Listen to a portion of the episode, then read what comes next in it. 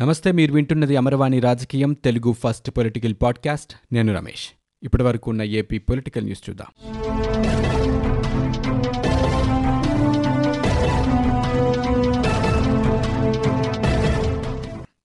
విజయవాడ స్వర్ణ palace హోటల్లో జరిగిన అగ్ని ప్రమాదంలో రమేష్ ఆసుపత్రి నిర్లక్ష్యాన్ని అధికారులు ప్రాథమికంగా గుర్తించారని ఉప ముఖ్యమంత్రి వైద్య ఆరోగ్య శాఖ మంత్రి ఆళ్ళ నాని తెలిపారు. ఈ దుర్ఘటనపై విచారణకు రెండు వేర్వేరు కమిటీలను నియమించామని నలభై ఎనిమిది గంటల్లోగా తుది నివేదిక అందజేయాలని ఆదేశించినట్లుగా చెప్పారు. అది అందిన వెంటనే బాధ్యులు ఏ స్థాయి వారైనా సరే కఠిన చర్యలు తీసుకుంటామన్నారు.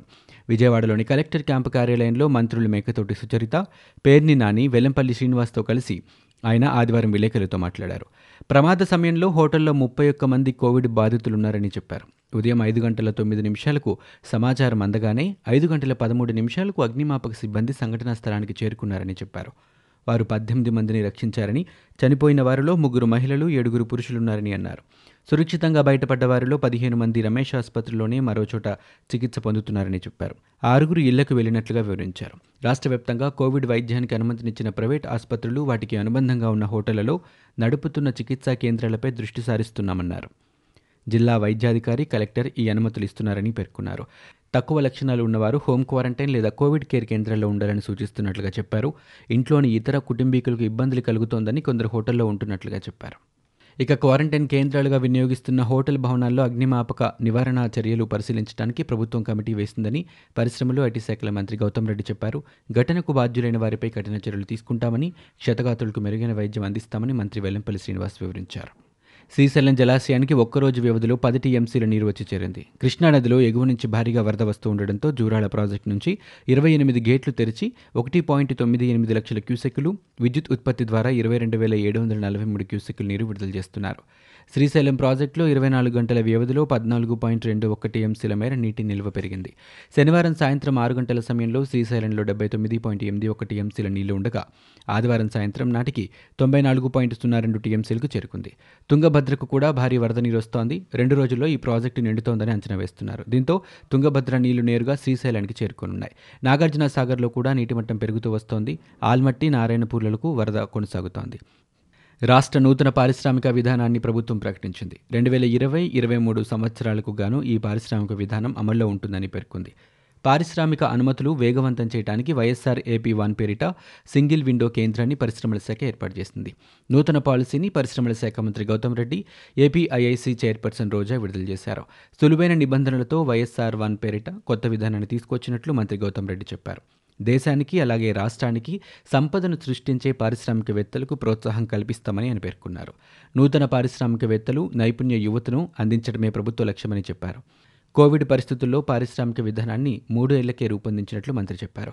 ఇక కొత్త విధానంతో అన్ని ప్రాంతాల్లో పారిశ్రామిక అభివృద్ధి జరుగుతోందని రోజా అన్నారు. ఎస్సీ ఎస్టీ బీసీ మైనారిటీ మహిళా పారిశ్రామికవేత్తలకు రాయితీలు కల్పిస్తున్నట్లు ఆమె సందర్భంగా తెలిపారు. గ్రామ వార్డు సచివాలయాల ఏర్పాటు కోసం చేసిన పీఎంయూ కాల్ సెంటర్ను ఏపీ ముఖ్యమంత్రి జగన్ ప్రారంభించారు. గ్రామ వార్డు సచివాలయాలపై సమీక్షలో ఈ కాల్ సెంటర్ను ప్రారంభించడంతో పాటు సామాజిక తనిఖీ మార్గదర్శకాలను విడుదల చేశారు. మొదట నాలుగు ప్రభుత్వ సేవలు అమలు ప్రక్రియను పీఎంయూ పర్యవేక్షించనుంది. అక్టోబర్ నుంచి ప్రభుత్వం అందించే ఐదు వందల నలభై మూడు సేవల అమలు ప్రక్రియ పర్యవేక్షిస్తోంది.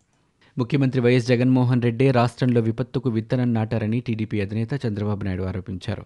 కరోనాపై తేలిగ్గా మాట్లాడి ఈ పరిస్థితికి ఆయనే కారణమయ్యారని చంద్రబాబు చెప్పారు. పారాసెటమాల్ బ్లీచింగ్తో నివారించవచ్చని మాట్లాడినట్లు ఆయన గుర్తు చేశారు. మొదటి నుంచి హెచ్చరిస్తున్నా ప్రభుత్వం పట్టించుకోలేదని తెలిపారు. ప్రపంచ ఆదివాసీ దినోత్సవం సందర్భంగా గిరిజనులందరికీ చంద్రబాబు శుభాకాంక్షలు తెలిపారు. అడవి బిడ్డలైన గిరిజనులు ప్రకృతి ప్రేమికులని ఏ కల్మషం లేనివారని చెప్పారు. ఇక టీడీపీ హయాంలో గిరిజనుల సంక్షేమానికి వేల కోట్ల రూపాయలు వెచ్చించినట్లు గుర్తు చేశారు. అలాంటిది ప్రస్తుత ప్రభుత్వం గిరిజనుల అభివృద్ధిని కాలరాయటం బాధాకరమని వ్యాఖ్యానించారు. ఫుడ్ బాస్కెట్ను రద్దుతో సహా అనేక గిరిజన సంక్షేమ పథకాలను నిర్వీర్యం చేశారని విమర్శించారు. ఇటీవలే కర్నూలులో భర్త కళ్ళెదుటే గిరిజన ఆడబిడ్డ గ్యాంగ్ రేప్ నకరికల్లులో ఒక గిరిజన మహిళను ట్రాక్టర్తో తొక్కించి చంపటం వంటి ఘటనలు కలిచివేశాయని ఆయన చెప్పారు. అమరావతిపై స్పష్టత ఇవ్వాల్సిన బాధ్యత భాజపాపైనే ఉందని టీడీపీ సీనియర్ నేత అయ్యన్న పాత్రుడు వ్యాఖ్యానించారు. రాజధానిగా అమరావతికి అనుకూలమని భాజపా భావిస్తోందని ప్రశ్నించారు. కేంద్రం జోక్యం చేసుకునేలా చేయాల్సిన బాధ్యత రాష్ట్ర భాజపాదేనని చెప్పారు. అమరావతి అంశంలో ద్వంద్వ వైఖరి సరికాదని హితవు పలికారు. ప్రజారోగ్యం కంటే రాజకీయాలకే మంత్రులు ప్రాధాన్యం ఇస్తున్నారని విమర్శించారు. అమరావతి తరలింపు కూడా రాజకీయ కుట్రలో భాగమేనని ఆరోపించారు. ఇక రాష్ట్రంలో కరోనా తీవ్రత ఎక్కువగా ఉందన్నారు. మరోవైపు విషజ్వరాలు ప్రబలుతున్నాయని చెప్పారు. విషజ్వరాలపై మంత్రులు కలెక్టర్లు ఐటీడీ అధికారులు ఎందుకు స్పందించట్లేదని అయ్యనపాత్రుడు అన్నారు ఏపీ పాలనా వికేంద్రీకరణ సీఆర్డీఏ రద్దుపై హైకోర్టు ఇచ్చిన స్టేటస్ కోని ఎత్తివేయాలని రాష్ట్ర ప్రభుత్వం సుప్రీంకోర్టులో పిటిషన్ దాఖలు చేసింది. ఈ పిటిషన్ కాపీని కేవియట్ వేసిన వారికి పంపినట్లు ప్రభుత్వం తాజాగా సుప్రీంకోర్టు రిజిస్ట్రార్కు లేఖ పంపింది. ప్రతివాదులకు పిటిషన్ కాపీ పంపినందున వీలైనంత త్వరగా కేసుపై విచారణ జరపాలని ప్రభుత్వం లేఖలో పేర్కొంది. ఏపీ రాజధాని వికేంద్రీకరణ సీఆర్డీఏ రద్దు బిల్లులకు కూడా ఇటీవల గవర్నర్ ఆమోదం తెలపడంతో ప్రభుత్వం రాజపత్రం కూడా విడుదల చేసింది. దీనిని సవాలు చేస్తూ పలువురు హైకోర్టులో పిటిషన్ దాఖలు చేశారు. దీంతో రాజధాని వికేంద్రీకరణ సీఆర్డీఏ రద్దుపై స్టేటస్ కో విధించింది. ప్రభుత్వం హైకోర్టు ఇచ్చిన స్టేటస్ కోని ఎత్తివేయాలంటూ సుప్రీంకోర్టును ఆశ్రయించింది. స్వర్ణ ప్యాలెస్ ఘటనపై ప్రభుత్వ చర్యలు ముమ్మరం చేస్తోంది. మూడు ప్రత్యేక బృందాలు రమేష్ ఆసుపత్రిలో తనిఖీలు నిర్వహించినట్లు ఏసీపీ సూర్యచంద్రరావు తెలిపారు. తనిఖీల్లో కీలక పత్రాలు హార్డ్ డిస్కులు లభించినట్లు వెల్లడించారు. రమేష్ ఆసుపత్రి నిబంధనలకు విరుద్ధంగా ఎక్కువ మంది పేషెంట్లను చేర్చుకొని వారి నుంచి లక్షల రూపాయలు వసూలు చేస్తున్నట్లు తెలిపారు. ఇక రమేష్ ఆసుపత్రికి చెందిన మూడు బ్రాంచ్ ఆసుపత్రుల్లో కూడా తనిఖీలు జరుగుతున్నాయని ఏసీపీ వివరించారు. ఆదాయం కోసమే తిరుమల శ్రీవారి దర్శనాలు చేయిస్తున్నామన్న విమర్శల్లో వాస్తవం లేదని భక్తుల అభిష్టం మేరకు కోవిడ్ నిబంధనలను అనుసరించి పరిమిత సంఖ్యలో దర్శనాలు కల్పిస్తున్నామని టీటీడీ ఈవో అనిల్ కుమార్ సింఘాల్ అన్నారు. వాస్తవానికి కరోనా నేపథ్యంలో ఆదాయం కన్నా ఖర్చు ఎక్కువవుతోందని స్పష్టం చేశారు. తిరుపతిలోని టీటీడీ పరిపాలనా భవనంలో ఆదివారం ఉదయం ఆయన డైల్ యువర్ ఈవో కార్యక్రమంలో పాల్గొని భక్తుల సూచనలు స్వీకరించారు. కరోనా నియంత్రణలో ఆంధ్రప్రదేశ్ వరస్ట్ అని ప్రముఖ ఆంగ్ల వారపత్రిక ఇండియా టుడే పేర్కొంది. వైరస్ విజృంభణలో గత రెండు వారాలుగా దేశంలోనే ముందుందని తెలిపింది. అన్ని రాష్ట్రాలను అధిగమించేసి మూడో స్థానంలో నిలిచిందని వెల్లడించింది. అంతేకాకుండా అమెరికా బ్రెజిల్ తర్వాత ఆంధ్రప్రదేశ్లోనే కొత్త కేసులు అత్యధికంగా నమోదవుతున్నాయని ప్రపంచంలోని అత్యంత సమస్యాత్మక ప్రాంతాల్లో ఒకటిగా మారిందని తన తాజా సంచికలో ప్రత్యేక కథనాన్ని ప్రచురించింది. ఇక పరిపాలనలో ముఖ్యమంత్రి వైఎస్ జగన్కు ఇండియా టుడే మూడో ర్యాంక్ ఇచ్చిందంటూ ఆయన సొంత పత్రిక పతాక శీర్షికను ప్రచురించింది. కానీ కరోనా విషయానికి వస్తే రాష్ట్రం కడ్డు పరిస్థితిలో ఉందని ఇదే కొనసాగితే రాబోయే రోజుల్లో దేశంలోనే నంబర్ వన్గా మారుతోందని ప్రస్తుతం ప్రపంచంలో మూడో స్థానంలో ఉన్న భారతదేశాన్ని ప్రథమ స్థానానికి తీసుకువెళ్తుందని ఇండియా టుడే పేర్కొంది. కరోనా విషయంలో తొలుత రాష్ట్రం స్థానికం నుంచి జాతీయ స్థాయికి ఇప్పుడు ప్రపంచ స్థాయికి చేరుకుందని విమర్శించింది. కట్టడి జోన్లను ప్రకటించినా అక్కడ వైరస్ నియంత్రణ చర్యలు లేవని తెలిపింది. ప్రతి ఒక్కరిని పరీక్షించకపోవటం ఇతర ప్రాంతాల నుంచి వచ్చే వారిని నిలువరించి ప్రత్యేక పరీక్షలు చేపట్టకపోవటము రాష్ట్రంలో కరోనా వైరస్ తీవ్రతను పెంచిందని పేర్కొంది. తాను పార్టీ లైన్లోనే మాట్లాడినప్పటికీ తనపై వేటు వేశారని అమ్మలాంటి పార్టీకి దూరం చేశారని బీజేపీ నేత వెలగపూడి గోపాలకృష్ణ కన్నీటి పర్యంతమయ్యారు. రైతులకిచ్చిన మాట మీద నిలబడకుండా రైతులకు అన్యాయం చేయడం దారుణమన్నారు. బీజేపీ నుంచి షోకాజ్ నోటీస్ అందుకున్న తర్వాత కార్యాచరణపై నిర్ణయం తీసుకుంటామని చెప్పారు. వైసీపీ ఎంపీ విజయసాయిరెడ్డికి చింత చచ్చినా పులుపు చావలేదంటూ ట్విట్టర్ వేదికగా టీడీపీ సీనియర్ నేత వర్లరామయ్య ఆగ్రహం వ్యక్తం చేశారు. చార్మినార్ కట్టింది టీడీపీ అధినేత చంద్రబాబు కాదని అయితే హైదరాబాద్ను సర్వతోముఖాభివృద్ధి చేసింది మాత్రం చంద్రబాబేనని అన్నారు. ఏపీ రాజధాని కోసం కేంద్ర ప్రభుత్వం రెండు వేల ఐదు వందల కోట్ల రూపాయలు ఇచ్చిందని ఎంపీ రఘురామకృష్ణరాజు చెప్పారు. సోమవారం ఆయన ఢిల్లీలో మీడియాతో మాట్లాడుతూ ఇప్పుడు అధికారంలోకి వచ్చిన వైసీపీ ప్రభుత్వం మూడు రాజధానులంటూ రాష్ట్ర ప్రజలను మోసం చేస్తోందన్నారు.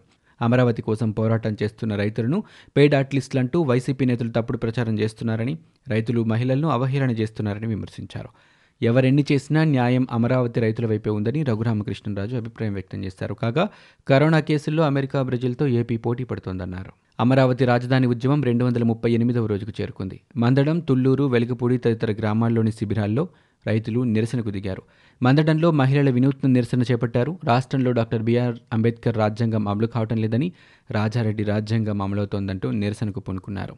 న్యాయం అడిగితే సంఖ్యలతో బంధిస్తున్నారని రైతులు చేతికి సంఖ్యలు వేసుకుని మరీ నిరసనలు తెలిపారు. జలవనరుల క్యాంపు కార్యాలయంలో మంత్రి అనిల్ కుమార్ సమీక్ష నిర్వహించారు. పోలవరం వెలుగొండ అవుకు ప్రాజెక్టులపై అధికారులతో మంత్రి సమీక్షించారు. ప్రాజెక్టుల పురోగతిపై అధికారులను అడిగి వివరాలు తెలుసుకున్నారు. పోలవరం ప్రాజెక్టును త్వరితగతిన పూర్తి చేయడానికి అన్ని వనరులు సమీకరించాలని ఆయన ఆదేశాలు జారీ చేశారు. గోదావరి వరద పరిస్థితిని అంచనా వేసి నిర్మాణ పనులు చేపట్టాలని సూచనలు చేశారు. ఇవి ఇప్పటివరకు ఉన్న ఏపీ పొలిటికల్ న్యూస్. మీరు వింటున్నది అమర్వాణి రాజకీయం తెలుగు ఫస్ట్ పొలిటికల్ పాడ్కాస్ట్. నేను Ramesh.